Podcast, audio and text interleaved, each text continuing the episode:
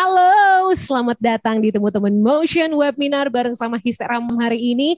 Dan tema kita hari ini ini sangat-sangat menarik sekali yaitu saham versus crypto, panduan investasi untuk cowok milenial. Wait, jadi gini loh ceritanya ya, kita pengen cerita sedikit gitu loh teman Motion ya.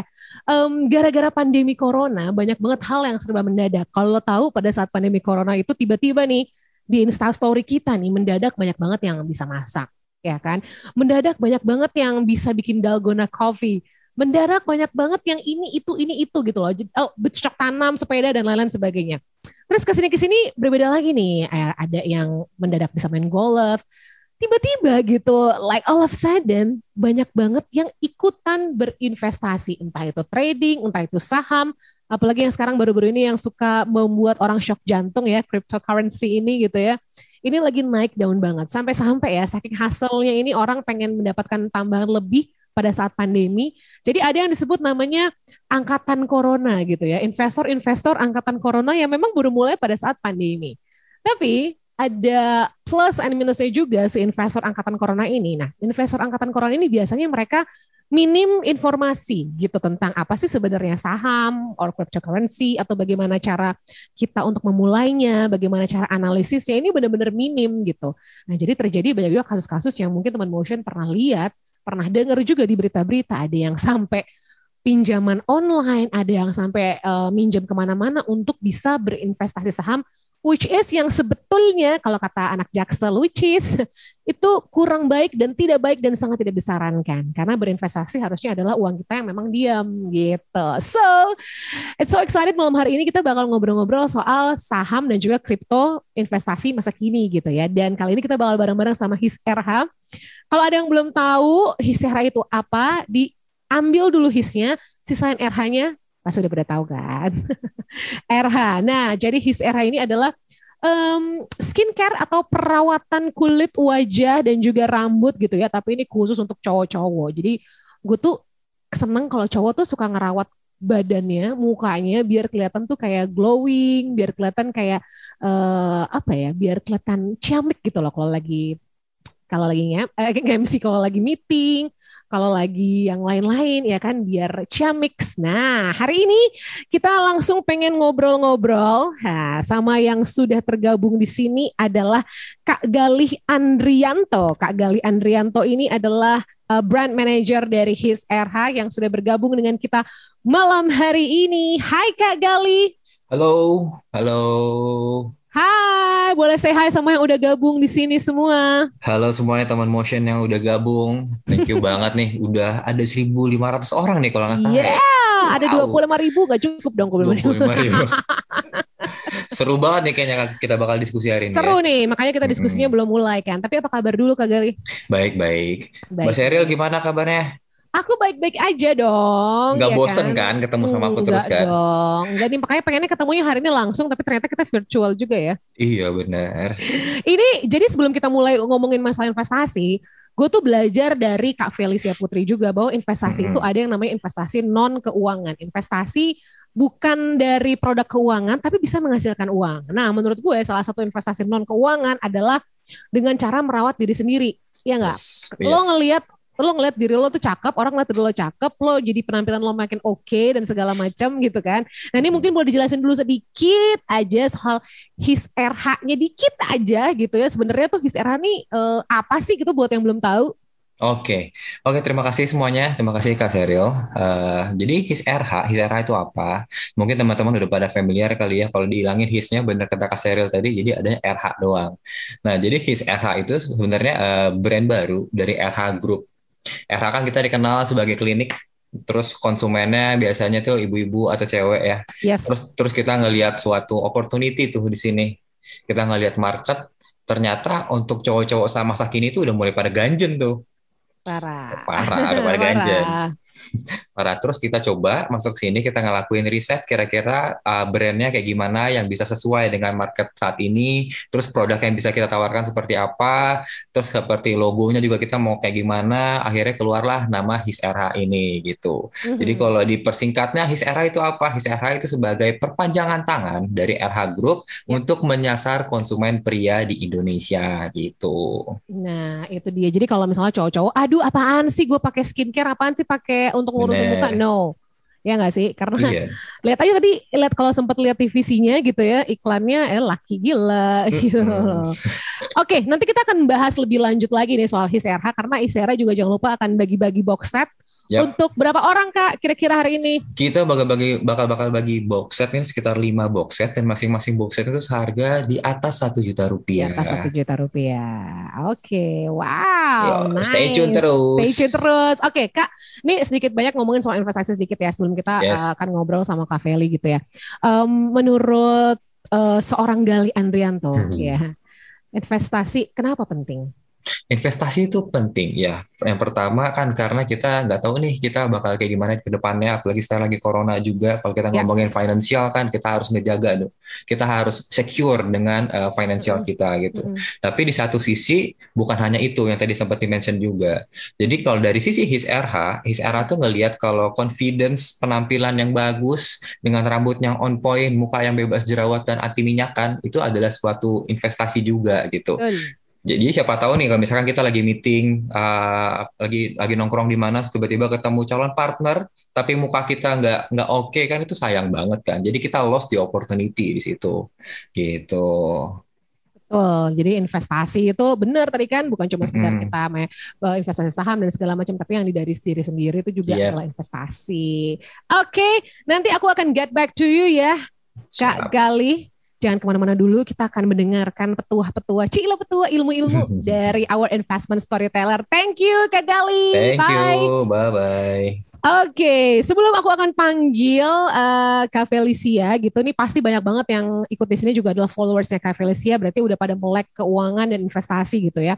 Tapi sebenarnya nih kalau ngomongin sedikit soal cryptocurrency, Bitcoin dan teman-temannya itu gitu ya, ini tuh agak sulit untuk menjelaskannya dengan bahasa yang awam gitu kan. Kayaknya gini, kalau misalnya kita berinvestasi saham, itu kan udah tahu nih ukurannya apa, ya kan? Ini kalau emas nih ukurannya apa. Nah, tapi kalau misalnya kita ngejelasin nih ke orang tua kita, aku mau ikutan cryptocurrency dong, Pak gitu. Hah? Itu gimana? Wujudnya aja nggak ada gitu kan. Jadi menjelaskannya tuh agak sulit gitu. Nah, kita akan banyak belajar juga karena sekarang cryptocurrency kemarin harganya membumbung tinggi. Tiba-tiba sekarang lagi iya you know lah ya gitu. Apakah tuh udah ada suara ketawanya. Is it safe or not? Atau harus seperti apa? Kita langsung aja hai hai hai dulu sama Kak Felicia Putri Jasa. Kak hai Kak Hai hai Kak Sheryl. Sehat-sehat. Sehat, cakep banget hari ini lagi pakai RH punya ini ya. Oh, glowing, glowing ya. Tuh lihat yeah, tuh. Glowing, glowing, glowing.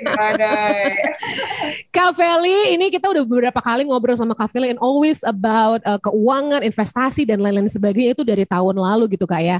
Tiba-tiba jeder di tahun 2021 ini cryptocurrency like boom gitu. Iya nggak sih? Iya, iya, iya.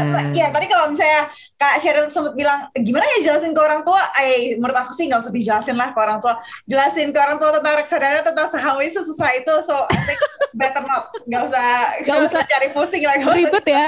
Yang penting cuannya ada gitu kan. Iya, biasanya tuh pokoknya orang tua tuh nggak usah dijelasin dulu sebelumnya Bahkan kalau kita udah cuan baru kita jelasin baru mereka lebih tertarik bener, gitu. Kalau nggak pasti mereka bilang oh udah deposito aja lah atau tanah aja lah gitu Iya, sih. tanah yang kelihatan jelas-jelas aja deh fisiknya gitu kan. Iya.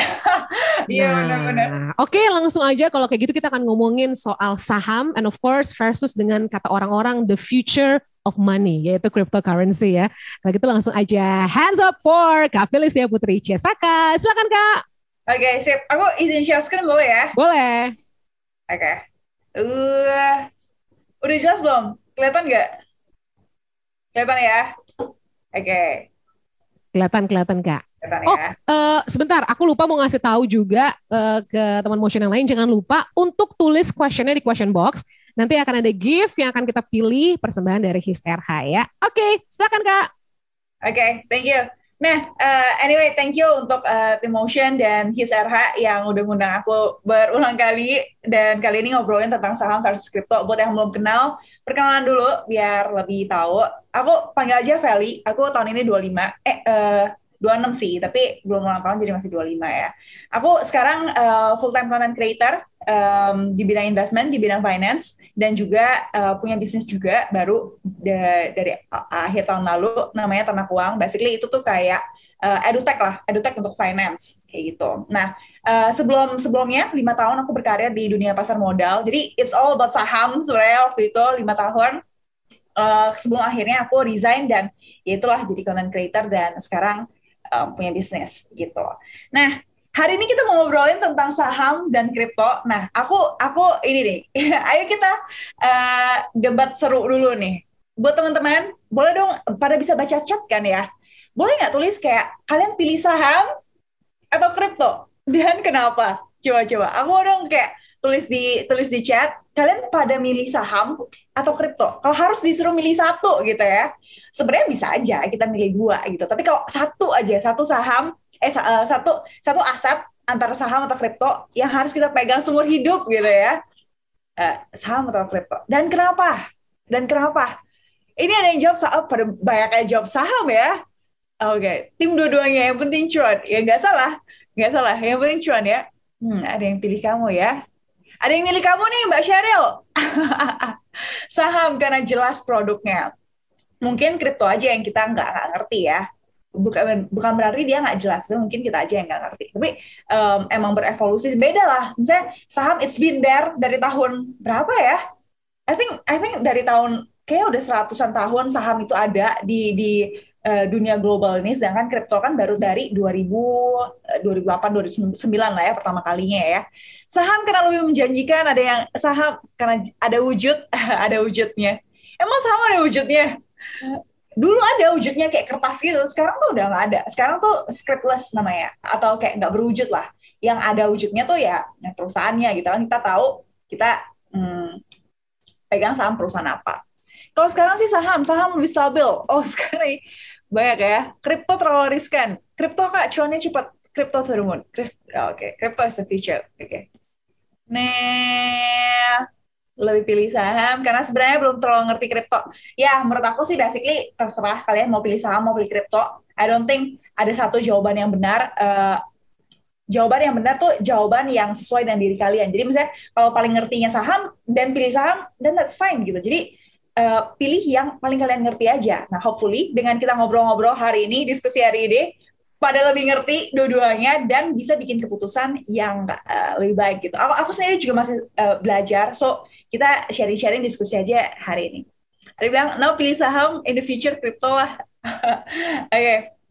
Wow, basically kalau mau ngomongin saham, saham tuh kayak saham sama kripto tuh mirip ya menurut aku ya agak-agak ada miripnya cuma satu tuh perusahaan satunya tuh um, project gitu ya nah sebenarnya kalau buat teman-teman yang belum ngerti saham saham tuh basically kayak kita uh, kalau kita buka resto sama temen nih ya buka bisnis bareng temen bagi nih 50% 50% itu saham gitu ya.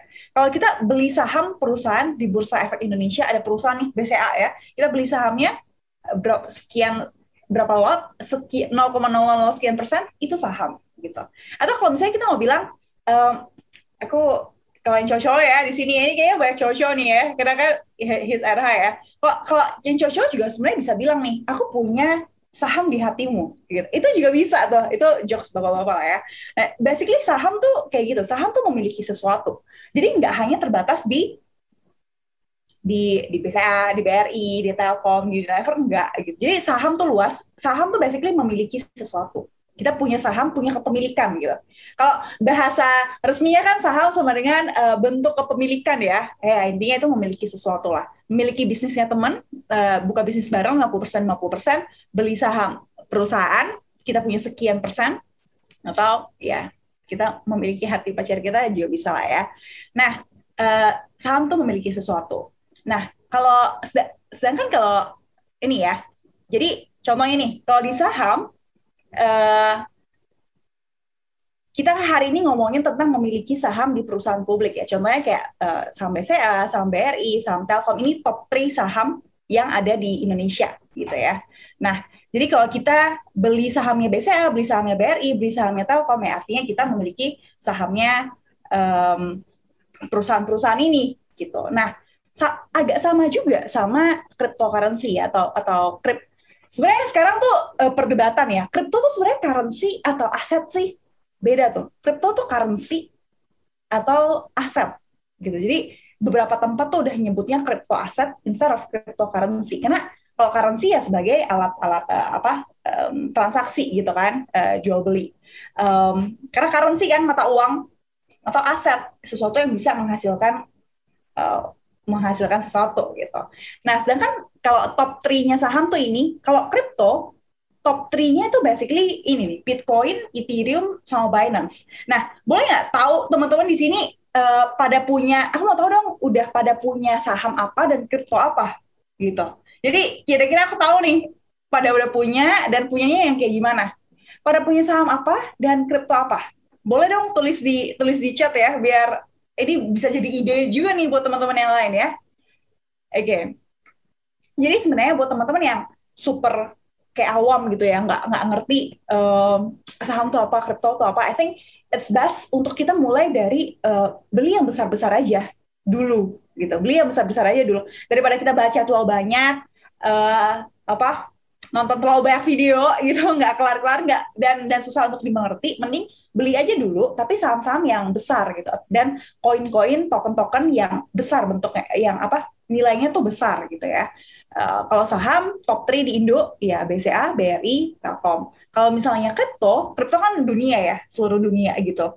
Jadi paling gede tuh Bitcoin. Dari misalnya nih uh, market kripto tuh kalau nggak salah ada sekitar aku lupa ya berapa ya tapi 40 persennya tuh Bitcoin.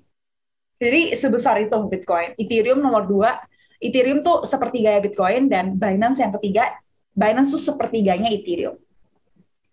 Uh, lagi analisa fundamentalnya dulu kak. Oke. Okay. Kripto belum punya, Sido muncul. Saham punya BRI, kripto punya ETH dan BNB. Oke. Okay. Gak punya kripto. Saham ada ya Antam, Indofood, Sido. Oke, okay. saham ada. Oke. Okay.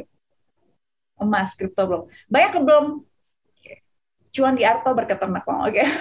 aku punya kripto ETH dan BNB ya kan? Basically kan nih lihat teman-teman juga yang belum belum pernah belum pernah uh, investasi di kripto kan mungkin rata-rata saham udah ya belum pernah lihat investasi di kripto teman-teman bisa lihat nih kayak mas uh, yang lain tuh yang udah beli tuh mostly beli di mana gitu. Pasti belinya yang misalnya biar aman ya biar lebih aman uh, beli yang besar-besar dulu. Sama lah belum kita pemula di saham ya belinya ya yang BCA, BRI, yang big caps lah. Sama kalau kita pemula di kripto, belinya beli aja yang big caps gitu. Karena kalau gini nih, misalnya kayak BCA dia turun 10% ya, karena dia big caps kan kita bakal kayak oh ya BCA nggak apa-apa lah, nanti dia bakal naik lagi. Sama kayak uh, Bitcoin atau Ethereum ya, walaupun kemarin habis turun gila-gilaan kayak uh, longsor gitu ya. Tapi um, kalau kita pegang kayak Bitcoin, Ethereum tuh mungkin apa ya rasanya tuh lebih oke okay, nggak apa-apa. Karena itu Bitcoin sama Ethereum. Beda beda. Kalau misalnya kita pegangnya apa ya misalnya koin-koin micin lah ya. Kalau kalau di saham tuh bilangnya koin gorengan. Kalau di kripto bilangnya tuh kok uh, sorry. Kalau di saham bilangnya tuh saham gorengan. Kalau di kripto bilangnya tuh koin micin. Lucu juga ya. Jadi ya itulah. Maksudnya untuk awam I think uh, better untuk saham-saham koin-koin yang big caps which is this. Gitu. Ya. Uh, oke. okay. Nah, uh, kalau misalnya kita mau apa invest atau trading lah ya ke dalam satu aset gitu, uh, ini kan kita lagi bahasnya saham sama kripto kan mesti tahu uh, returnnya dari mana, untungnya dari mana, dan resikonya apa. Jadi uh, tahu tahu untung, tahu ruginya juga gitu. Kalau saham, uh, basically udah tahu lah ya, udah tahu lah ya teman-teman di sini. Uh, di sini pada udah pernah yang dapat dividen belum? Soalnya ini kan lagi pembagian dividen udah lewat sih. Kayak um, April Mei ini kan pembagian dividen ya. Di sini pada dapat pembagian dividen belum? Kalau udah dividen dividen saham apa dan berapa banyak boleh nggak ya? Udah ya terserah kalau mau bilang berapa banyak juga terserah. Dapat dividen dari saham apa? gitu. Ada yang dapat dari BRI, dari BJTM, ah dari Inco hari ini, dapat dari PTBA. Nah, ini buat teman-teman nih ya yang belum yang belum uh, investasi saham, mesti tahu kalau saham tuh bisa untung dari dua hal. Pertama capital gain sama kripto juga. Iya, sesimpel lo beli di seribu, jual di dua ribu gitu. Kayak prinsip dagang biasa aja. Itu namanya capital gain. Itu bahasa kerennya. Bahasa bahasa pasarnya ya kayak apa ya?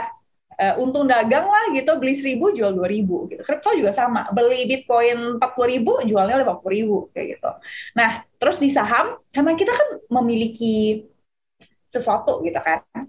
Kita memiliki perusahaan. Jadi ya banget nih kalau kita beli sahamnya. Biasanya kita bisa bilang gue tuh pemilik BCA loh walaupun 0, sekian sekian sekian persen itu nggak apa-apa. Yang penting udah mulai memiliki nih daripada orang lain yang cuma nabung doang kan di BCA kita udah take a different step lah gitu. Nah, uh, karena kita memiliki perusahaan, jadi uh, karena salah satu pemilik perusahaan kan kita. Jadi kalau misalnya perusahaan untung dan dia bagi bagi, profit gitu kan, ya biasanya kan untungnya gede ya setiap tahun uh, 20 30 triliun. Dia dari dari 20 triliun misalnya, mungkin 15 triliun dia bagi gitu atau 10 triliun dia bagi. Nah, kita dapat. Nah, itu namanya dividen. Nah, ini banyak nih teman-teman yang udah dapat dividen, uh, BRI, Antam, Adaro, Sido, uh, nih udah dapat dari BCA dan Sido dapatnya cuma lima puluh ribu ya. Dividen tuh rata-rata returnnya sekitar uh, sampai empat persen lah per tahun. Gitu. Jadi orang kalau beli saham emang nggak ngarepin dividen sih. Dividen tuh bonus. Biasanya kayak gitu. Kecuali kalau uangnya udah gede ya. gitu. Jadi uh, saham, kripto sama-sama ngarepin keuntungan tuh paling besar dari capital gain. Nah sekarang kripto tuh ada juga yang kayak uh, sistemnya kayak bunga gitu. Nah, kalau di kripto tuh namanya staking. Gitu. Jadi misalnya kita beli koin ya, beli koin uh, Bitcoin misalnya. Kita taruh tapi Bitcoin nggak ada sih. Jadi koin-koin tertentu doang. Karena setiap koin tuh kan beda-beda ya, kayak fungsinya tuh beda-beda tuh. Jadi uh, ketika kita beli kripto penting untuk ngerti sama lah kalau saham kita ngerti ini perusahaan apa sih jualan apa sih ya kan kalau kripto kita beli uh, koinnya mesti ngerti kayak ini koinnya buat apa sih dia bikin koin ini tuh untuk apa? Project koin ini tuh fungsinya untuk apa? Gitu. Kalau Bitcoin, Bitcoin ya pas aku waktu itu research research research, dia tuh salah satunya sebagai uh, alat pembayaran. Pernah kalian bayangin ya? Jadi ada orang yang kirim Bitcoin, kirim Bitcoin, nilainya tuh senilai 15 triliun. Jadi dia transfer Bitcoin nih ke orang lain kan, senilai 15 triliun. Tapi biayanya, biaya transfernya nggak sampai satu dolar, which is kayak kurang dari uh, kayak cuma sepuluh ribu lah. Bayangin transfer 15 triliun, terus biayanya cuma sepuluh ribu gitu. Kalau misalnya kita transfer pakai rekening bank biasa gitu ya, bank, transfer 15 triliun tuh nggak tahu berapa lama dan nggak tahu berapa tuh biayanya. Mungkin bisa sampai di cek-cek kali ya, karena transfernya 15 triliun, ya kan? Itu udah kayak kayak banyak banget lah gitu. Jadi uh, maksudnya Bitcoin itu salah satu fungsi yang uh, pas aku baca kayak wow banget sih.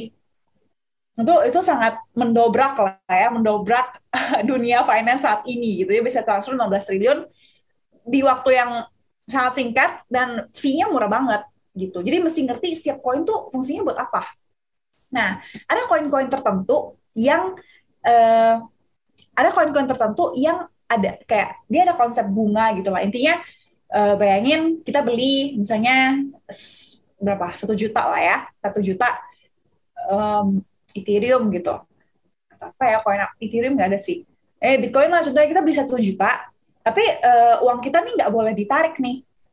Kita mau lock misalnya kita bisa lock ada pilihan satu bulan tiga bulan enam bulan dua belas bulan nanti ada bunganya nih makin panjang ya makin gede nih bunganya. Bunganya beda-beda benar-benar beda-beda setiap koin gitu. Tapi uh, fitur ini fitur yang stacking ini kalau nggak salah sih cuma ada di um, apa aplikasi Binance. Nanti aku juga bakal jelasin beberapa tempat kita bisa beli uh, saham dan kripto. Gitu. BNB ada staking ya, Cake ada. Nah, jadi uh, beda-beda setiap koin tuh uh, kayak apa ya? Kayak kebijakannya beda-beda gitu ada yang nanya kayak masih belum paham kalau pembagian dividen tuh apa kita harus ambil ke perusahaan? Enggak. Jadi teman-teman yang di sini boleh juga testimoni yang udah dapat dividen. Pokoknya kita tinggal terima aja. Dia bakal langsung transfer ke rekening dana investor kita. Jadi kita nggak usah ngapa-ngapain. Pokoknya uh, mereka yang udah atur, ya kan? Gitu. Buat teman-teman yang udah dapat dividen boleh nih confirm. Nah, tapi selain kita tahu returnnya dari mana, mesti tahu juga kayak saham dan kripto tuh, nah kan udah bilang kan langsung masuk ke rekening app ya. Jadi kita nggak mesti ngapa-ngapain untuk dapat dividen ya. Nah, mesti tahu juga resiko dari saham sama kripto tuh apa gitu. Kalau kalau uh, tarik capital gain ya lawannya capital loss. Beli harga 1000, ini bisa naik ke 2000, tapi jangan lupa dia juga bisa turun ke 500 gitu. Jadi uh, itu adalah resiko yang sama uh, untuk saham dan untuk kripto. Gitu. Jadi harganya bisa turun lah dari harga beli beda sama reksadana pasar uang yang uh, in a way kayak nggak bisa turun lah, nggak akan turun. Atau deposito yang uh, atau deposito atau peer-to-peer lending yang nggak uh, bisa turun tapi gagal bayar, uh, risikonya beda lah ya. Itu uh, kemudian resiko kalau saham tuh perusahaannya bangkrut, banyak perusahaan yang bangkrut dan akhirnya uh, yang didahuluin kalau bangkrut nih ya, misalnya perusahaan aneh gitu ya, dia bangkrut, yang didahuluin untuk dibayar itu tuh pasti uh, yang kasih utang. Jadi pemegang utang apa atau pemberi utang tuh pasti posisinya lebih tinggi dalam kasus bangkrut gitu ya. Jadi ya ada resiko kita kehilangan semua uang kita. That's why penting untuk pilih perusahaan yang kita yakin tuh bakal terus ada 10-15 eh, tahun ke depan. Simpelnya gini lah kayak kan kita nabung di BCA nih misalnya atau nabung di ada yang di Mandiri, ada yang di BRI. Kayak kita yakin taruh uang kita di situ karena kita yakin uh, perusahaan itu bakal terus ada nih. Nah, daripada kita cuma dapat uh, bunga tabungannya, nah, kenapa enggak kita jadi pemilik perusahaan itu juga gitu. Daripada cuma sekedar nabung nih di bank itu. Sedangkan kalau kripto sama beli seribu bisa turun ke 500 sama lah ya kayak kemarin kan siapa siapa di sini yang uh, kriptonya gimana? Kriptonya uh, udah untung apa? Misalnya porto porto kriptonya gimana? Lagi untung apa lagi rugi? Soalnya kemarin di Mei kan ini ya kacau banget. uh, nyangkut belum take profit udah longsor. rugi sekarang. Oke. Okay. Aduh, suat ya kebakaran. Rugi. Mostly pada rugi. Nah, jadi uh, ada yang tapi udah take profit, hold garis keras. Oke. Okay. Ya. Digital semesta. Kita semua ketularan di ya kayaknya ya. Lagi merah dimainin well, uh, walls. Wells. Apa ya bacanya? Ya, Wells tuh kayak uh, apa ya? Kayak institusi besar lah. Kayak, kayak oh, kalau dalam saham mungkin kayak bandar gitu pengen nambah modal, mulai menghijau. Jadi buat teman-teman yang di yang belum masuk kripto nih, mesti aware ini adalah resiko yang bisa terjadi. Kayak capital loss, nilainya bisa turun. Sama kayak saham bisa turun juga gitu. Turunnya lebih lebay daripada saham, serius. Kripto tuh aset yang jauh lebih beresiko daripada saham. Tapi lebih tinggi juga returnnya. Fair lah ya. Returnnya bisa lebih tinggi, resikonya juga lebih tinggi. Kalau saham mungkin dalam sebulan bisa turun kayak 10-20 persen. Kripto, wah gila, sehari kali dia bisa turun 10-20 persen. Jadi, dan nggak ada batas atas, batas bawah nggak ada ya. Saham tuh ada, uh, atas tuh minimal, uh, maksimal 25 atau 35 persen, tergantung sama nilai sahamnya. Turunnya maksim, uh, maksimal 7 persen sehari. Tapi kalau kripto nggak ada atas bawah, jadi lebih gila sih. Bisa naik lebih gila, bisa turunnya lebih gila juga. Jadi itu resiko yang semua mesti ngerti gitu. Jadi mesti tahu dua-duanya nih, mesti tahu resiko sama returnnya sebelum masuk.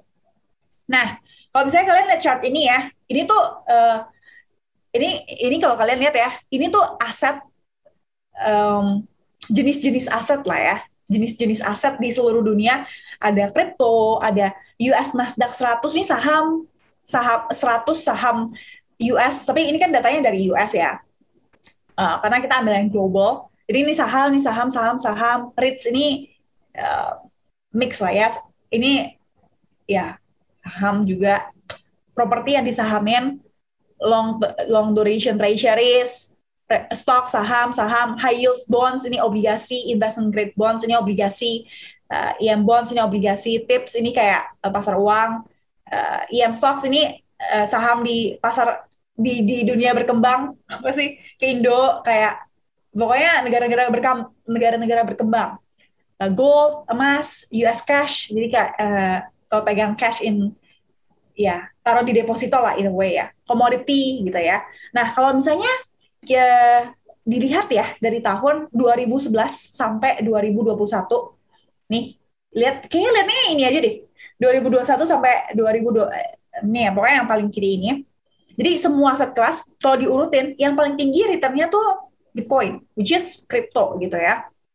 Uh, return tahunannya eh, ini ini yang kayak nggak tahu berapa ribu persen ini berapa berapa kali lipat ini ya. Ya nggak tahu lah inilah. Pokoknya eh, ya, saya berapa berapa ya? 20 juta ya 20 juta persen gitu. Ini ini tuh kumulatif dari 2011 sampai 2021.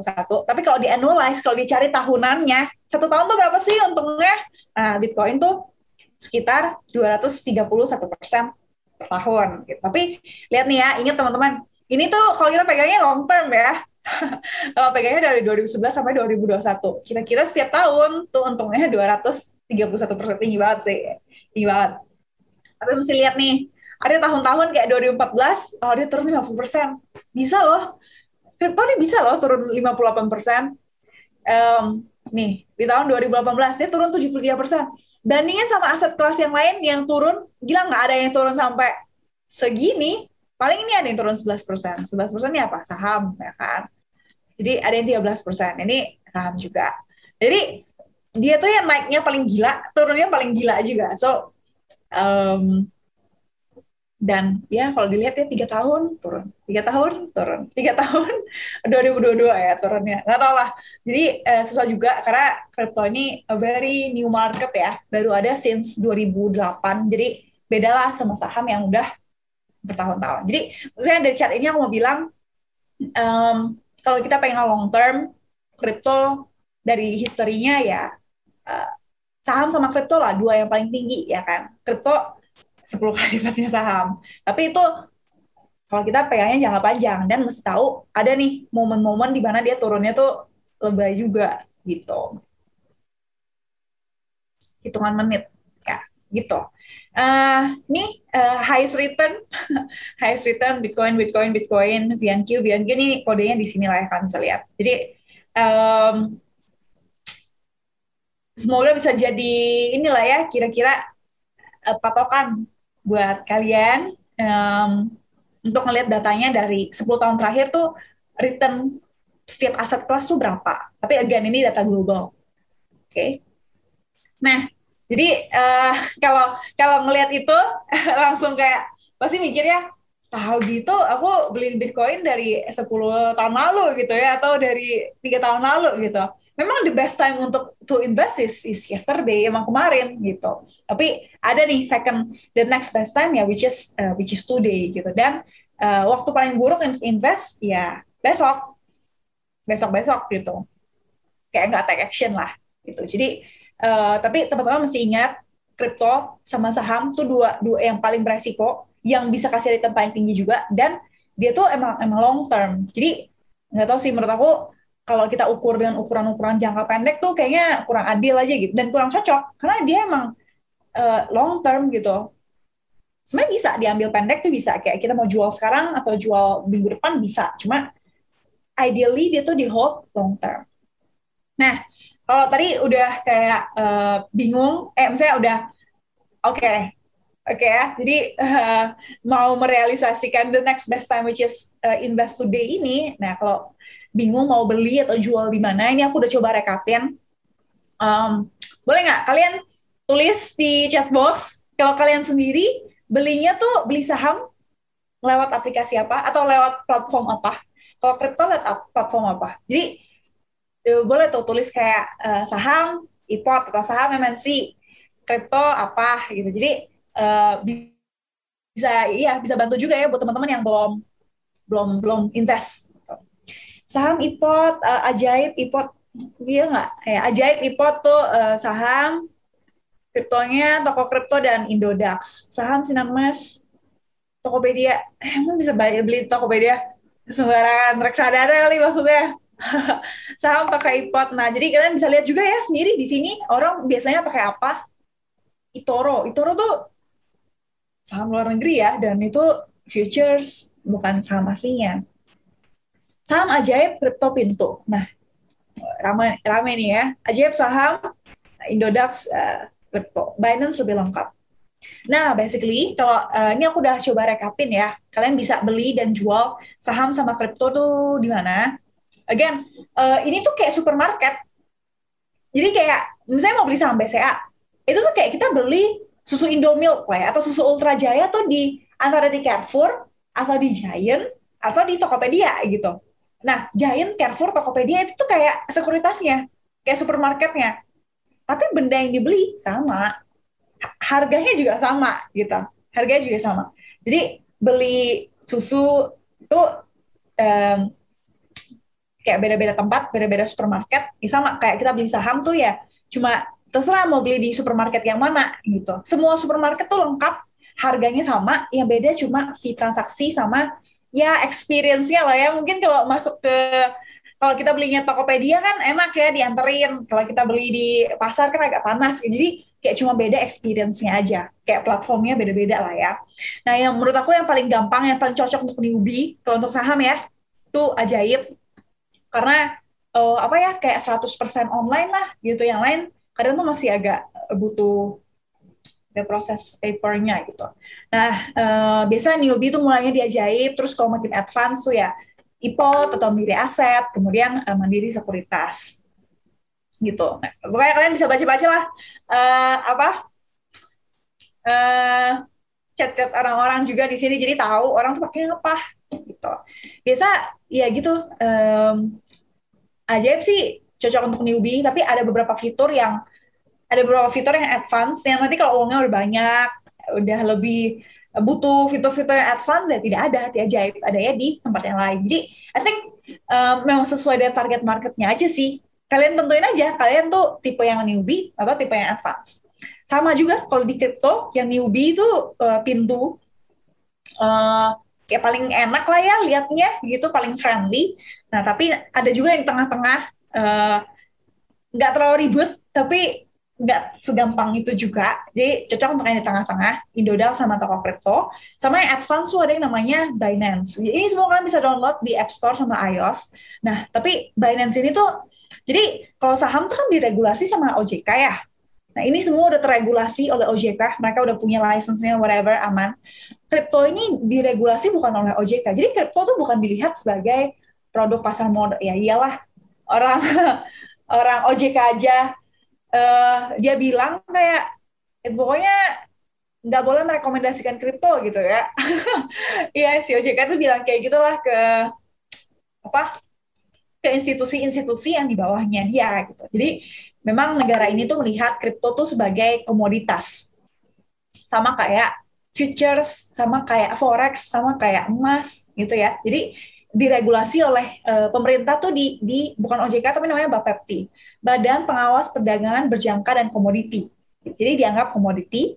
Uh, nah, pintu Indodax toko kriptonya udah dapat license dari Bapepti. Nah, Binance ini tuh belum kayak aku nggak tahu juga sih apa masalahnya gitu ya. Tapi Binance sih paling besar di seluruh dunia. Kayak uh, kayak kalau saham mungkin kayak terkenalnya Robinhood gitu ya Binance pokoknya nomor satu lah di seluruh dunia karena kripto kan global kan nomor satu dan dia punya anak nih. Kalau di Indo tuh toko kripto makanya ini kan powered by Binance Cloud. Jadi um, kalau mau advance sih Binance sih sebenarnya. Dia bisa macam-macam bisa bisa kayak margin leverage bisa staking bisa uh, lebih banyak lah fiturnya. Kalau ini lebih terbatas. Jadi again sesuaikan sama level kalian menurut kalian kalian ini newbie atau yang udah yang advance gitu ya. Nah, uh, again um, ini ini slide ini aku mau menjawab untuk kayak jadi siapa nih yang cocok beli saham dan kripto gitu. Jadi karena eh, nggak uh, ada aset kelas yang for everyone gitu loh. Uh, harus sesuaikan sama butuhnya kita. Ini aku mau jelasin siapa sih yang cocok untuk uh, beli saham atau kripto. Jadi mesti tahu uh, untuk menentukannya tuh, mes, again investasi kan kendaraan ya teman-teman kayak dia tuh kendaraan untuk mencapai tujuan kita. Jadi yang paling penting tuh tujuan kita. Paling penting tuh tujuan kita. Nanti pilih kendaraannya itu sesuai dengan tujuan kita mau ke mana gitu. Kalau misalnya sering ikut apa webinar aku yang lain sama motion yang sebelum-belumnya aku pernah jelasin kayak itu kayak kita mau ke rumah sebelah atau ke dari Jakarta mau ke Bali ya pilihnya pakai pesawat atau pakai pakai jalan kaki. Kalau mau ke rumah sebelah ya jalan kaki lah ngapain pakai pesawat sama kan kayak investasi. Kalau kita mau tujuan kita tuh jangka pendek yang cuma satu tahun, jangan pakai saham atau kalau kita mau nikah tahun depan nih ya, jangan pakai saham atau kripto. Takutnya kalau pas lagi turun kayak kemarin longsor, nggak jadi nikah dong kita. Ya kan? Karena yang paling penting tuh uh, apa?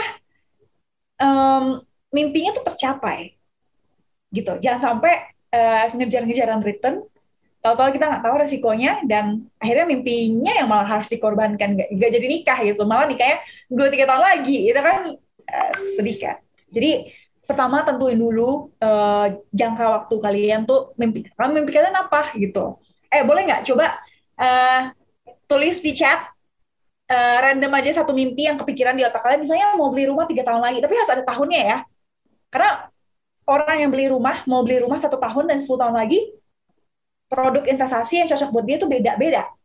Oke? Okay? Mimpinya boleh sama, tapi kalau tahunnya beda, eh, beda gitu.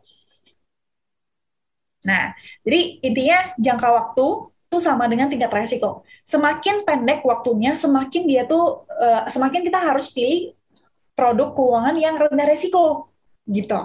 Jadi pokoknya makin pendek, makin yang aman deh gitu. Which is kayak reksadana pasar uang. Ini aku udah coba bagi-bagi lah ya menengah tuh obliga reksadana obligasi, obligasi, emas, peer-to-peer lending. Peer-to-peer lending tuh uh, mix lah ya, bisa pendek, bisa menengah gitu. Uh, panjang tuh, nah ini.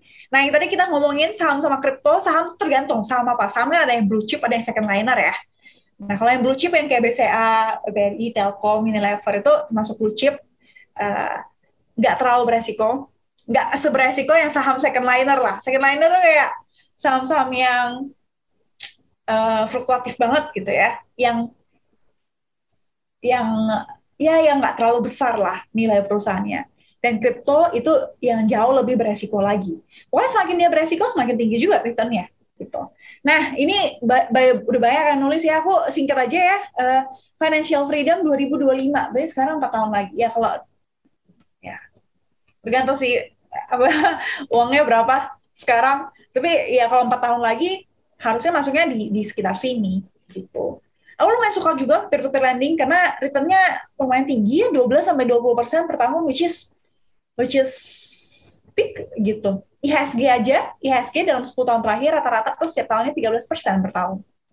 Beli rumah 2024, tiga tahun lagi berarti ya antara di sini ya, nggak nggak kurang cocok di sini. Tapi kalau misalnya kalian jago gitu, um, muternya di saham atau di kripto ya nggak masalah. Cuma ideal itu enggak. Uh, mau beli mobil satu tahun lagi udah pasti reksadana pasar uang. Uh, mau beli apartemen di District 8 SCBD Amin. Mau mau bisnis buka toko 2022 sampai 2023. Ya, satu dua tahun lagi mungkin peer to lending yang lebih cocok. Nah, sehat finansial 2027. Masa sehatnya baru 2027? sekarang harus sehat dong. Sehat tuh nggak susah. Kalau sehat tuh cuma berarti dana daruratnya aman, nggak ada utang, itu tuh udah termasuk sehat. Nah, kalau mau freedom, nah itu mungkin beda lagi. Lunasin rumah lima tahun, amin. Lima tahun, bolehlah cobanya di saham-saham yang blue chip, gitu ya. Financial freedom 10 tahun lagi. Nah, kalau 10 tahun lagi, gas saja di saham sama kripto, gas saja gitu. Karena mimpinya 10 tahun lagi ya, gitu uh, mau jadi kayak Indra Kents biar semua jadi murah banget. Amin. Aminin aja. Gitu. Ya, jadi ya gitulah ya. Uh, tentukan sesuai sama mimpi kita. Jangka waktunya berapa. Gitu. Nah, uh, mungkin udah selesai terakhir buat kalian oke okay, udah ngerti ya saham kripto apa, terus belinya di mana, uh, cocok untuk dipakai seperti apa dalam perencanaan keuangan kita dan kemudian uh, banyak yang nanya kayak uh, mesti mesti beli berapa saham, mesti beli berapa koin atau lain sebagainya. Uh, aku coba sederhanakan tuh jadi kayak gini nih. Kira-kira kalau kita masih pemula, nah mungkin 100% dari aset kita misalnya 10 juta lah ya, pemula uangnya masih kecil 10 juta misalnya. 100% tuh di namanya core stock atau core coin. Nah, itu kayak BCA, BRI, BTC, Bitcoin, Ethereum, atau BNB ini semuanya huruf depannya B ya, kecuali Ethereum. Jadi kalau kita masih pemula, kayak tadi aku bilang, um, coba ke yang um, yang yang perusahaannya besar, yang uh, nilai koinnya besar. Jadi lebih aman gitu. Karena kita masih pemula anyway sambil belajar. Nanti kalau misalnya kita udah lebih ngerti, mungkin cuma 70-80% lah yang ada di uh, koin-koin atau saham-saham core kayak gini. 20-30% mau trading nggak apa-apa. Gitu. Jadi kalau misalnya nanti uangnya udah 100 juta, mungkin 70-80 juta tuh dia yang masih besar-besar kayak gini. Tapi 20-30% kalau mau trading jangka pendek, then it's fine. Kalau misalnya udah ngerasa lebih jago, ya 50-50 juga nggak apa-apa. Jadi uh, again ini ini bukan bukan nggak harus kayak gini. Ini cuma patokan guideline, boleh diikutin, boleh enggak. Sesuaikan aja sama kalian cocoknya kayak gimana. Nah, jadi ya basically sebenarnya besaran alokasi investasi kita berapa persen ke mana-kemana itu tuh benar-benar sejalan sama seberapa kita ngerti. That's why kan di sini aku bilang kalau pemula, kalau udah lebih ngerti ya kan, udah jago. Jadi semuanya tuh sesuai dengan seberapa kita ngerti, paham sama uh, investasi itu gitu.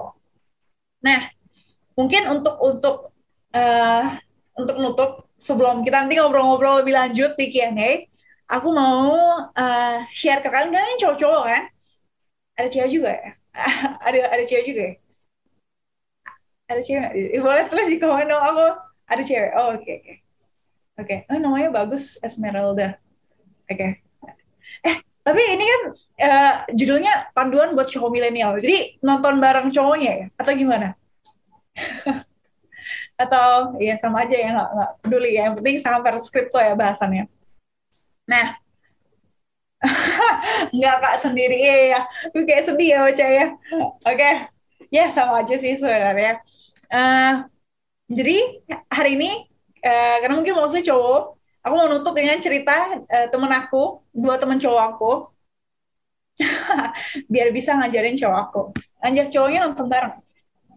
Nah, aku mau, mau nutup dengan cerita dua teman aku yang cowok. Jadi, uh, yang satu bajunya biasa banget. Ini anak yang super biasa. Namanya tuh Kenneth. Oke, okay? dia tuh biasa banget gitu ya. Uh, jadi si Kenneth ini, si Kenneth ini ya, si Kenneth itu dia umurnya 21 sekarang. Di sini ada yang umurnya 21 nggak? Atau di bawah 21 nggak? Satu ya Victor. Aduh, iya. Udah tahu ya.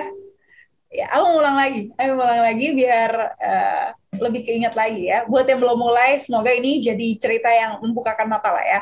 Jadi umurnya 21 si Kenneth ini, uh, di umur 21 sampai 35, Kenneth ini orang yang super biasa ya. Dia super, dia, jadi buat teman-teman yang umurnya di bawah 21, boleh nih melihat cerita dua temen aku ini ya. Nah, sekiannya tuh umur 21 sekarang. Dia anak yang biasa, nggak nggak kaya, nggak ganteng, nggak nggak terlalu pintar, biasa banget lah, anaknya be banget. Nah, tapi di umur 21 sampai umur 35, si Kenneth ini invest 1 juta per bulan dengan return 10% per tahun. Oke. Okay? Jadi walaupun nanti gajinya naik ya, tapi boleh dia invest 1 juta aja per bulan dengan return 10% per tahun. 1 juta per bulan tuh susah gak sih? Susah gak ya? coba coba. Tulis dong kayak satu juta per bulan tuh susah nggak? Enggak enggak. Eh ini banyak orang kaya ya. Nggak susah ya. Easy peasy ya. Lemon squeezy. Nah satu juta per bulan dengan return sepuluh persen. Sepuluh persen tuh B banget. Kalau kita pegang BCA BCA tuh kalau 10 tahun terakhir rata-rata setiap tahunnya tuh 15 persen. Oke? Okay?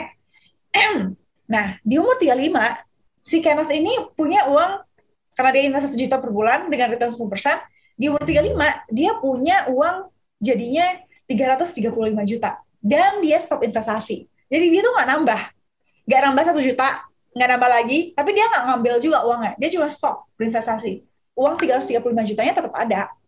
Nah, di umur 50, uang yang dia biarin ini, dia nggak tambah ini, dan dia nggak ambil, uangnya tuh jadi 1,8 miliar. Oke, okay? 1,8 miliar. Nah, sedangkan satu koma miliar ya. Sedangkan dia punya temen nih, ya udah banyak ketebak ya Victor. Aku sering bawain cerita ini karena ini cerita yang benar-benar kayak seharusnya membuka mata dan menampar sih ya. Nah, si Victor ini kaya lah ya, kaya, ganteng, pintar, pintar. Dia tuh pintar. Nah, umurnya sama sama Kenneth, umur 21 juga. Yang ngebedain mereka cuma banyak sih yang ngebedain si Victor kan kaya, ganteng, pintar. Kenneth B banget lah. Nah, tapi uh, bedanya si Victor ini tuh di umur 21 sampai 35 karena dia kan ya kaya ya. Jadi dia nggak berinvestasi sama sekali. Dia nggak berinvestasi ganteng relatif. Eh. Pokoknya ganteng menurut masyarakat umum lah. Followersnya Victor lebih banyak kali ya, gitu lah. Nah, jadi 21 sampai 35 tuh si Victor nggak nggak berinvestasi sama sekali. Karena mungkin dia rasa dia kaya ya. Barulah di umur 35 dia merasa dia harus berinvestasi. Dan dia invest 2 juta per bulan. Dua kali lipatnya Kenneth tuh. Kenneth tuh cuma satu juta per bulan si Victor nih 2, 2 juta per bulan. Kan si Victor lebih kaya. Jadi dia jago nih, returnnya 12%. 2% lebih tinggi daripada Kenneth. Dan di waktu yang lebih panjang, 35 sampai 50 tuh 15 tahun. Kenneth tuh cuma 21 sampai 35, 14 tahun. Jadi Victor tuh invest dua kali lipat jumlahnya, returnnya lebih tinggi, waktunya lebih panjang. Tapi di umur 50, uangnya si Victor cuma 900 juta. Cuma setengahnya si Kenneth yang ngebedain mereka tuh cuma karena mulai lebih awal gitu dan ya semua ini ini cerita yang aku terus ulang karena aku harap uh, ini terus kayak menampar kita semua ya untuk um, investasi itu dari sekarang justru kita muda itu adalah aset terbesar kita um, kemudaan kita itu kita bisa mulai semuanya di waktu yang jauh lebih muda daripada orang yang sudah berpengalaman atau yang sudah tua-tua itulah gitu. Jadi umur 23 telat atau enggak? Ya enggak lah, dia cuma beda tiga tahun dari eh dua tahun sama si Kenneth. Jangan sampai uh, ya nunggu umur 30 atau 35 baru baru mulai gitu. Yang mulai umur segitu kalau lagi yang nonton juga um, ya kalau kalau misalnya udah telat dan dan terus pasrah gitu kan enggak kan? Mending mending invest. Mendingan kayak Victor yang walaupun telat tapi tetap punya 900 juta. It's even better kalau misalnya bisa invest di awal kayak Kenneth. Tapi kalau udah telat ya nggak apa-apa. Uh, tetap lakuin si Victor ini tetap kita punya 900 juta ini. Daripada kalau kita nggak invest at all yang nggak punya uangnya gitu kan. 900 dibanding nol gitu. So uh, again kalau tadi ada satu quotes yang uh, uh, the best time to invest lo ya kemarin. Tapi waktu paling baik selanjutnya ya hari ini gitu. Hari ini ya saham nggak bisa sih. Kripto bisa mulai hari ini gitu. Jadi uh, itu aja dari aku. Uh, kalau kita beneran serius sama semua mimpi kita I think uh, kita akan selalu nemuin yang kita cari sih. Tergantung kita carinya tuh uh, jalan atau alasan. Um, mungkin sampai situ aja pembuka diskusi dari aku. Kita bisa lanjutin lebih lebih jauh di Q&A ya. Aku balikin ke Kak Cheryl Halo, aku kembali lagi. Ya. Kak Meli thank you ya. Lu langsung kayak ter terkesima gitu. Cia terkesima. Lebay, itu lebay. lebay. Enggak sih, tapi benar. Kata-katanya jangan lupa teman motion itu ada best time to invest is yesterday. The next best time is today. The worst time is tomorrow. Jadi kalau besok, besok, besok, besok terus nggak kejadian ya kayak. Ya? Iya, nggak kejadian. Benar. Ini sebelum kita lanjut ke Q&A, pengen um, hi-hi dulu buat teman motion yang nonton dari YouTube-nya rame sekali komen di YouTube ternyata juga wow iya yang komen di YouTube. Ini katanya ini kita nggak dibacain ya dari YouTube ya. Kita lihat kok teman motion. Kita lihat semua komen-komennya yang di YouTube. Tadi ada yang punya mimpi punya iPhone ada yang punya rumah dua tahun lagi properti lima tahun lagi ada Febri ada Hilda ada Ade Umi. Ini rame banget komennya ya. Terima kasih banyak. Nanti kita juga akan pilih pilih pertanyaannya dari YouTube dan juga dari Zoom. Jadi no worries ya, nonton dari uh, dari YouTube juga bisa berkesempatan untuk mendapatkan hadiah gift set dari His RH. Oke. Okay. Nah, sekarang kita akan pilih pertanyaannya. Yang pertama, there will be six questions. Yang mana yang pertama? Baiklah, oke. Okay. Yang ini ya, dari Dani Adi Surya. Hai Dani Adi Surya. Halo malam Kak Feli, mau tanya di rekomendasi produk investasi ada disebut emas sebagai jangka menengah umumnya dan secara track record justru emas sering dikatakan instrumen jangka panjang. Boleh dibantu judgementnya kenapa menurut Kak Feli masuk ke menengah? Thanks in advance. Wih pertanyaannya keren nih ya. Mau dijawab langsung apa jawab dulu deh Kak ya? Iya jawab dulu nanti lupa. Pusing lagi. iya iya sekarang aja. Oke. Okay. Hmm. Uh, karena simpel aja sih kalau panjang menurut aku mendingan saham. Oh, oke. Okay. Gitu. Ya, tapi kalau again, kalau kalian mau pegang emas untuk jangka panjang ya nggak masalah. Sama lo kayak mau pegang reksadana pasar uang untuk jangka panjang ya nggak masalah gitu. Cuma kalau mau jangka panjang lebih baik kayak saham Tapi kalau yang pendek ya. mau yang untuk panjang nggak masalah gitu. Cuma Betul. ada pilihan yang lebih baik kayak saham atau kripto menurut aku. Gitu sih. Hmm, tuh kan. Jadi kalau mau jangka panjang it's better saham. Next ada Gamaliel. Oke, okay. Hai Kak, kenalin namaku Gamaliel. Hai. Dan baru banget nyemplung ke saham. Aduh nyemplung tuh berarti kayak nggak sengaja jatuh gitu ya. Eh ke saham gitu. Bisa bisa. Terus ternyata enak ya kan? Kayak berenang deh dia. Uh, kayak berenang akhirnya. Nah untuk saat ini kan lagi belajar dan baru coba mau ngembangin aset melalui bibit. Nah yang mau saya tanyakan adalah ketika kita gunain apps pihak ketiga seperti Bibit dan kawan-kawan, apakah mereka juga ambil keuntungan melalui return yang kita dapat atau secara utuh seluruhnya akan ke kita? Terima kasih. Hmm, oh, silakan Kak. Ya, jadi kalau reksadana ya maksudnya ya. Jadi kalau Bibit, Bareksa atau um, tempat kita beli reksadana lainnya tuh dapat untung tuh uh, dari kalau Bibit tuh dari eh, Bibit Bareksa yang online-online ini dari sharing management fee namanya. Oke. Okay? Jadi Uh, tapi return-return yang kita dapat tuh itu udah bersih. Tapi sebenarnya tuh di atas itu ada ada lagi gitu. Jadi gimana ya? Bayanginnya um, gini gini. Kita dapat return sebenarnya tuh 15%, tapi itu dipotong 3% gitu untuk yang namanya biaya manajer investasi gitu. Jadi kita cuma dapatnya 12 persen. Tapi 12 persen ini yang udah kita lihat nih di, di apps kita. Jadi yang kita lihat di apps sudah udah bersih lah intinya. Tapi sesungguhnya tuh seperti itu. Kita dapat 15 dipotong 3 persen.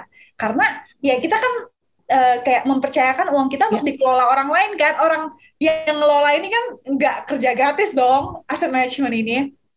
Dia pasti ambil uang dari, uh, misalnya ambil fee lah ya. ya. Namanya management fee, fee manager investasi. Semakin ribet produknya semakin tinggi fee-nya. Jadi hmm. kok kayak reksadana pasar uang tuh gampang banget kan dikelola kayak cuma taruh deposito aja. Nah itu tuh fee-nya kecil kayak 0,3 persen per tahun kalau nggak salah. Kalau reksadana obligasi itu kalau nggak salah 1 sampai dua persen, saham tuh yang lebih ribet eh, dua setengah sampai lima persen lah gitu. Hmm, hmm, nah misalnya nih diambil tiga persen kan, nah tiga persennya tuh bisa bagi dua Eh, satu setengah untuk si asset managementnya, satu setengah untuk bibit atau bareksa gitu sih. Jadi kayak gitu cara mereka dapat uang. Itu sekarang. Nanti ya sebenarnya mereka ada ca satu cara lain untuk dapat uang, biaya transaksi. Sekarang kan kita beli jual tuh gratis, ya yes. ya kan kayak zero zero fee. Nah nggak tahu ke depannya uh, mungkin aja nanti bisa berbayar gitu sih. Oke, tapi kalau bibit itu reksadana ya kayak? Ya? Reksadana, iya semuanya reksadana. Ya? Reksadana. Oke, okay. ini kita masih uh, akan bacain lagi the next question. Juga sekali lagi mau say hi dulu nih sama yang uh, dari banyak banget ternyata kota-kotanya juga yang udah gabung dan teman-teman yang masih usianya sangat-sangat muda Kak Felix. So, gue tuh kayak ngerasa wah ini kalau ternyata banyak banget yang juga akhirnya melek investasi nih gara-gara Kak Feli dan teman-temannya. So our next generation it's gonna be great nih untuk masalah finansial. Yeah, ya nggak yeah. sih? Oh Benar-benar, aku tuh suka bilang kalian kita kita kita yeah. lah ya, kita masih satu generasi lah ya. Aduh gila, gue muda banget, parah, keren. Iya iya iya. Kita tuh bakal jadi generasi yang jauh lebih kaya dari generasi yang sebelumnya. I think Karena, so. Iya kan? Orang yeah. tua kita investnya kapan? Mungkin pas sekarang-sekarang ini, pas kita ada kasih tahu. Asli, bener ini ada yang mulai yeah. 18 tahun, 17 tahun, 19 tahun gitu loh. Exactly, exactly. Jadi wow, jangan khawatir, kita tuh pasti akan jadi generasi yang lebih kaya sih kalau kita investnya uh, rutin gitu ya, ya, ya bukan cuma saat ini doang tapi kita disiplin ya. rutin. Amin. Kita pasti lebih kaya dari mereka. Betul sekali. Itu lihat ada contoh suksesnya ya Afil yang lagi ngomong. Enggak enggak. Oke. Okay. oke okay. um, Lex dari Calvin Sutio. Selamat malam. Aku masih bingung tentang NFT NFT yang akan launch di Binance Juni nanti. Apa sih NFT itu? Oke, okay, jadi uh, eh, NFT itu um, kepanjangannya ya kepanjangannya tuh non fungible token. Itu memang ini berarti ngomongin kripto ya. Jadi okay. um, gimana ya kayak uh, dia tuh biasa ya non ini non fungible token ya. Token yang nggak bisa di di replicate gitu lah atau uh, unik gitu ya. Non fungible unik kayak satu ya satu aja gitu. Jadi nggak bisa di copy gitu. Nggak kayak komoditas kayak emas beli emas di sini emasnya sama gitu. Jadi unik kayak uh, ibaratkan ada nomor serinya lah gitu. Nah biasanya uh, eh, non fungible token ini um, dia token yang unik yang yang sat, cuma satu seri. Nah biasanya itu dipakai untuk uh, apa kayak emang agak unik sih si kripto ini ya. Jadi bayangin uh, tim sepak bola, tim basket gitu ya. Tim basket dia tuh mau jualan uh, ada yang ngefans banget sama Kobe Bryant misalnya. Terus dia bikin ini kayak card yang Kobe Bryant kayak untuk koleksi gitu loh. Jadi untuk barang-barang yang collectibles biasanya, kayak koleksi-koleksi kayak gitu sih.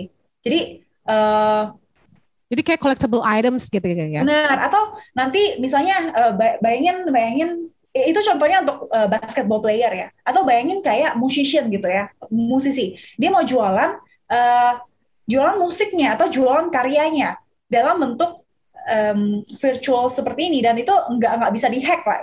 Fungsinya itu kayak gitu sih, biar nanti nggak bisa dihack kayak gitu. Oke. Okay.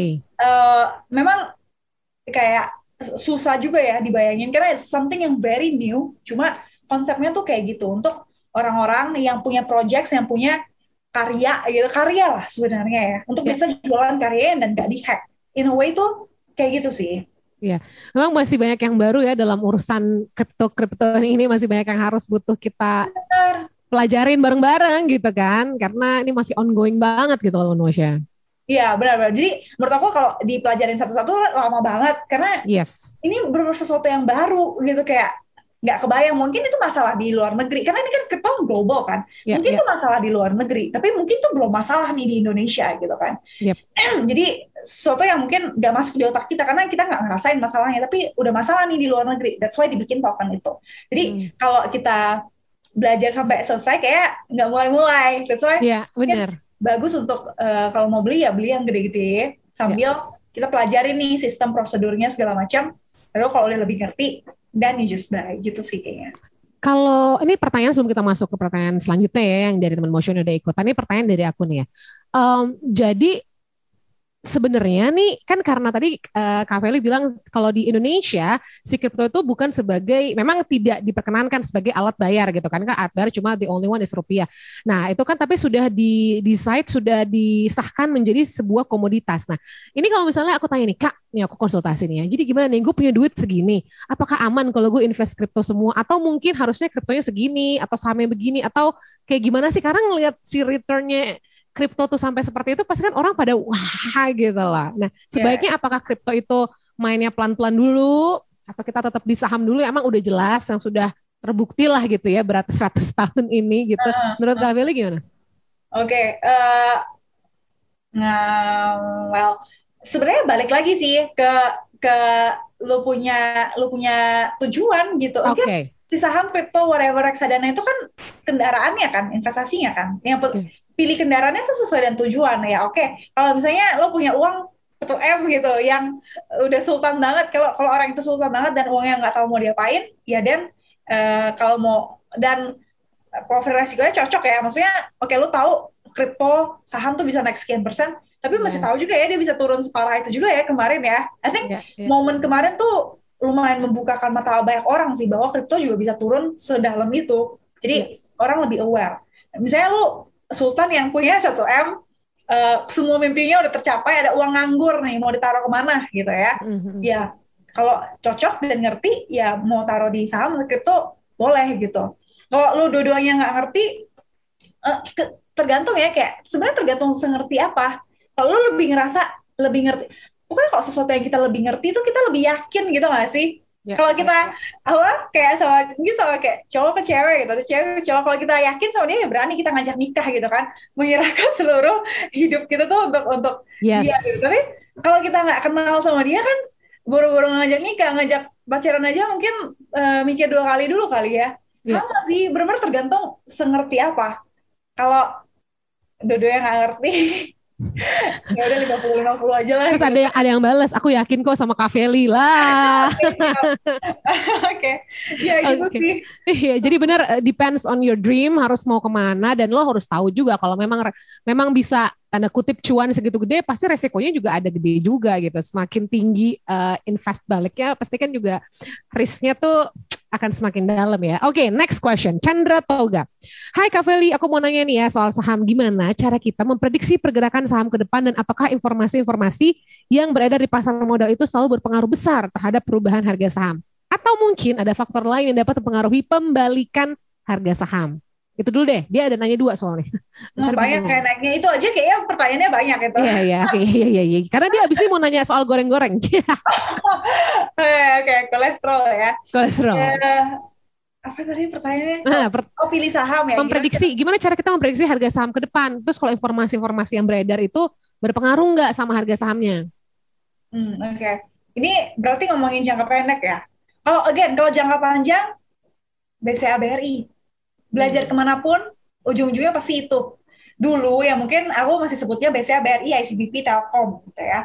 Cuma since ada regulasi free float terus kemudian saham apa eh, perusahaan apa tech tech itu eh, teknologi goto bukalapak nih mau IPO bentar lagi itu bakal ngurangin banget porsinya big cap saya jadi kalau mau jangka panjang ke mana-mana belajarnya pasti biasanya PRI menurut aku ya biasanya BRI. kalau jangka panjang jadi kalau dia ngomongin memprediksi harga ke depan kalau jangka panjang ya tutup mata aja gitu loh nah tapi kalau misalnya ngomongin jangka pendek uh, menurut aku gimana cara memprediksinya biar gampang tuh cari dulu industrinya. Lu mesti ngerti kayak tahun setiap tahun tuh pasti kayak setiap saham tuh pasti ada cycle-nya. Pasti ada cycle-nya, ada industri mana yang bagus, industri mana yang jelek. Nah, mesti dari awal tahun tuh ya tahu pokoknya tahu oh tahun ini ini tuh lagi tahunnya apa nih? Tahunnya industri apa gitu. Kalau banyak tech mau IPO sekarang tahun ini, ini bukan apa bentar lagi udah pre-roadshow nih ke asset management asset management uh, nanti Goto mungkin kuartal keempat, uh, bukan apa kuartal ketiga. Jadi tahunnya IPO tahun depan juga uh, secepat halo dong banyak uh, yang mau IPO. Jadi tahunnya tech nih. Jadi harus pilih saham-saham yang berhubungan dengan tech gitu karena uh, this is the time gitu untuk IHSG berubah wajahnya dari yang old economy ke new economy. Jadi pilih nih industrinya. Terus ekonomi lagi bangkit, komoditi gitu. Apa yang jelek? Uh, ya consumer jelek gitu kan. Jadi mesti mesti tahu kayak uh, sektor apa yang diuntungkan atau dirugikan di masing-masing tahun lah gitu. Jadi yeah. kayak aset management management tuh enak ya. Dia tuh kalau udah bener call-nya apa pilihannya dari awal, dia udah tinggal biarin aja nggak nggak perlu terlalu pusing setiap tahun apa sepanjang hari atau setiap minggu tuh kayak gimana yang penting dari awal tuh udah gitu sih uh, itu menjawab nggak ya? Duh, menjawab nggak kayaknya menjawab deh ya. Uh, lanjutannya sedikit nih, bagaimana kita sebagai investor mengetahui ciri-ciri saham gorengan yang melakukan aktivitas yang nggak biasa supaya investor nggak dirugikan tuh? Coba. Oke, okay. kalau gorengan itu uh, biasanya dia ini ya pergerakan harganya tuh aneh, kayak naik benar-benar 35 turun 7 pokoknya sangat fluktuatif lah ya, kayak benar-benar kayak gini-gini banget, kayak lembah sama gunung gitu ya gede banget ininya pergerak itu ciri satu. Ciri kedua biasanya uh, bisa lihat dari market cap sih, dari nilai perusahaannya itu kecil. Kalau makin kecil ya makin gampang digerakkan lah kan oleh bandar atau oleh oleh sekelompok orang tertentu. Sebenarnya sih daripada lihat market cap tuh biasa orang lihat namanya turnover ya. Jadi kalau di kalau kalian punya RTI itu kan apps kan untuk data-data ya, data-data saham. Lihat turnover sih. Turnover tuh uh, nilai saham yang diperdagangkan setiap hari. Bisa jadi itu perusahaannya itu besar. Atau oh ya bisa jadi perusahaannya besar tapi turnovernya kecil itu bisa digoreng. Atau uh, perusahaannya kecil tapi kalau turnovernya gede itu bisa lebih susah digoreng. Jadi yang turnovernya kecil turnover tuh jumlah nilai yang diperdagangkan setiap hari itu berapa? Nah kalau itu kecil mudah digoreng. Gitu ya. Ya, jadi ngelihat dari uh, fluktuasi harganya ya, apakah benar-benar yang parah banget kayak gitu, ya kan itu ya, kemungkinan akan sama gunung kayak bedanya yes. jauh banget, gitu kan ya, ya, naik ya. 30, turunnya 7 persen, oh hmm. kacau banget lah dia naik turun naik turunnya. Ya, ya, ya, ya, ya. Oke, siap. Sekarang kita akan ngambil pertanyaan yang udah ditanya juga dari YouTube ya. Terima kasih banyak nih teman Motion. Halo yang dari YouTube ramai banget juga chatnya. Um, dari Bagas. Kak mau tanya, gimana ya caranya mengatur psikologis kalau kita dalam diversifikasi biar tetap stabil dan gak cepat tergiur fast return? oh, itu tuh emang kayak nggak tahu sih menurut aku sebenarnya cuma di mindset as simple as kalau yang returnnya tinggi dia turunnya juga dalam itu sudah udah sangat bikin aku nggak insecure sih dengan uh, aku di kripto nggak sebanyak itu ya aku karena aku juga nggak ngerti aku ngerti kripto tuh nggak se aku ngerti saham atau atau peer to peer atau ya reksadana gitu. Jadi kripto kalau di aset aku tuh sekitar sekarang um, kayak 8 sampai 10 persen ya. Udah mulai naik sih dulu di bawah 5 tapi semakin dibelajari semakin ngerti ya udah lebih gede gitu. Tapi aku nggak sengerti yang lain gitu loh. Jadi uh, tapi kalau kripto naiknya setinggi itu aku nggak terlalu insecure karena um, dia naik setinggi itu ya pas kemarin turunnya juga sedalam itu. So I think fair aja gitu loh. Jadi buat teman-teman yang kayak oh returnnya tinggi ingat ingat ini kayak dia turun turunnya juga bisa lebay loh. Benar-benar nggak ada batas bawahnya turun bisa kayak 30-40 persen dalam sehari itu bisa. Jadi ya I think di mindset itu sih kayak bisa naik tinggi turun turun dalam juga. So Hmm, jadi sabar ya kalau ngeliat yang tinggi-tinggi. Ibaratnya tuh kalau kita uh, mimpi udah berharap ketinggian juga jatuhnya rada sakit ya. ya benar, benar. Makin tinggi mimpinya, makin kalau gagal ya sakit. Kalau gagal sakit, ya. makanya harus pelan-pelan aja gitu ya. Sabar, Menanti si dia aja sabar, masa menanti saham tidak sabar. Oh. Oke, okay. YouTube lagi kak dari Vincent. Kalau invest di NFT bisa nggak sih untuk investasi jangka panjang dan kelihatannya bakal naik nggak sih di future kak? Oke. Okay susah ya pertanyaannya ya. Mm-hmm. Hmm, ya, I think sih kalau uh, clear ya projectnya, misalnya NFT-nya apa gitu, non fungible token yang apa gitu, kayak dia pakainya untuk untuk apa nih? Maksudnya untuk yang musisi kah atau untuk uh, Ethereum ya maksudnya atau kalau kalau besar uh, market cap-nya dan um, pokoknya kalau menurut aku kalau dia ada di kayak Bitcoin, Ethereum, BNB yang um, besar sudah sudah proven lah ya sudah diakui. Terus juga jelas proyeknya kira-kira uh, make sense lah ya uh, ada yang pakai nih uh, koin ini gitu. Proyeknya tuh beneran berguna gitu loh. Dia bikin koin ini tuh beneran ada gunanya. Dan I think um, invest for future bisa. Tapi kalau yang nggak nggak jelas nih penggunaannya sebenarnya kayak doge misalnya. Doge tuh lumayan nggak jelas kan penggunaannya kayak lucu-lucu doang. Tapi kemudian setelah di pom-pom gitu sama Elon, terus nanti bakal dipak. Jadi kegunaan tuh bisa datang kemudian. Itu contoh kayak Doge, awalnya nggak ada gunanya. Mm-hmm. Terus kemudian uh, Elon masuk kak gitu misalnya, terus dia pakai untuk pembelian Tesla dan semua ekosistemnya, ya dan ada gunanya. Walaupun ya nggak tahu lah dia kadang bisa uh, twist it again gitu, karena nggak yeah. tadi gitu. Jadi ya gitu sih. Intinya kalau aku uh, masih yang uh, kalau kripto tuh berapa 80 70 80 persen tuh yang di big caps yang kayak di, di uh, top 5-nya lah ya. Top 5-nya termasuk kayak ada Cardano ada Ripple gitu tinggal pilih aja. Sisanya yang lucu-lucu lah yang kalau kalau kita taruh misalnya taruh berapa misalnya sejuta gitu kalau rugi atau hilang semuanya ya kita nggak bakal miskin. Tapi kalau untung ya mungkin bisa jadi ratusan juta ya, ya coba aja gitu. Jadi untuk koin-koin yang nggak jelas gitu yang micin-micin gitu ya taruh uangnya siap hilang aja lah gitu. Kalau hilang nggak nggak miskin kalau untung ya kayak raya gitu kan. Koin micin ya gue suka yeah, orang koin micin. gitu. Semakin diomongin semakin gurih gitu ya koinnya ya.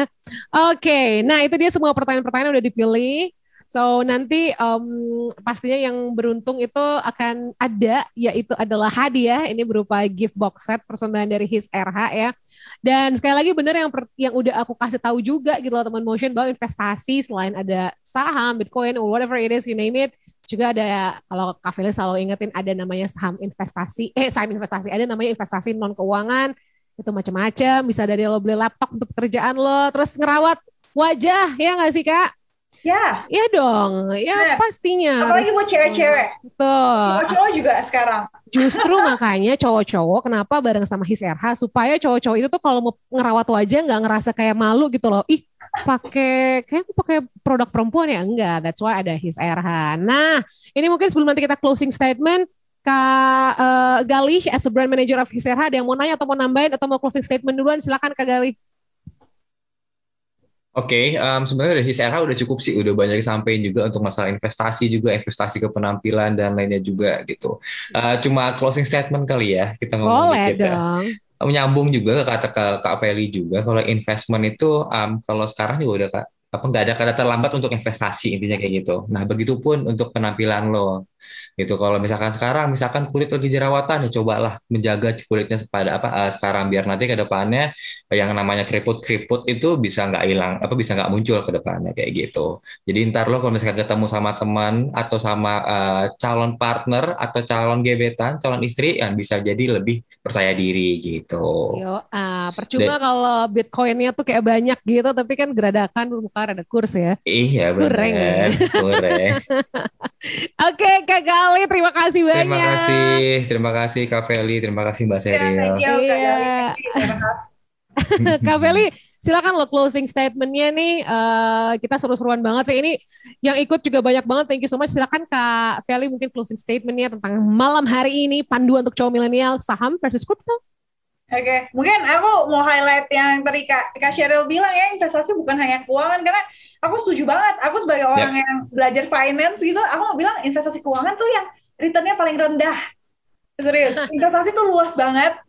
Jangan sempitin cuma di produk keuangan. Lo beli laptop, lo rawat diri, lo olahraga atau apa nge-gym gitu, itu juga yeah. termasuk investasi. Dan menurut aku itu yang returnnya jauh lebih serius investasi aku yang paling gede returnnya nggak ada yang di produk keuangan gitu. Hmm. Produk keuangan ya 20, 30, 40, 50 persen setahun udah bagus banget. Tapi kalau misalnya lo beli contoh kalau aku beli laptop harga 15 juta itu bisa bantu aku ngasilin 150 juta itu satu 10 kali lipat tuh dalam satu tahun 10 yep. kali lipat tuh berapa ribu persen ya kan dibanding sama saham yang atau kripto lah yang 50 persen setahun aja udah bagus banget sama kalau lo ngerawat diri itu bisa bantu lo apa uh, lebih presentable di yeah. apalagi kalau misalnya harus sering ketemu orang ya lebih yeah. pede lebih presentable.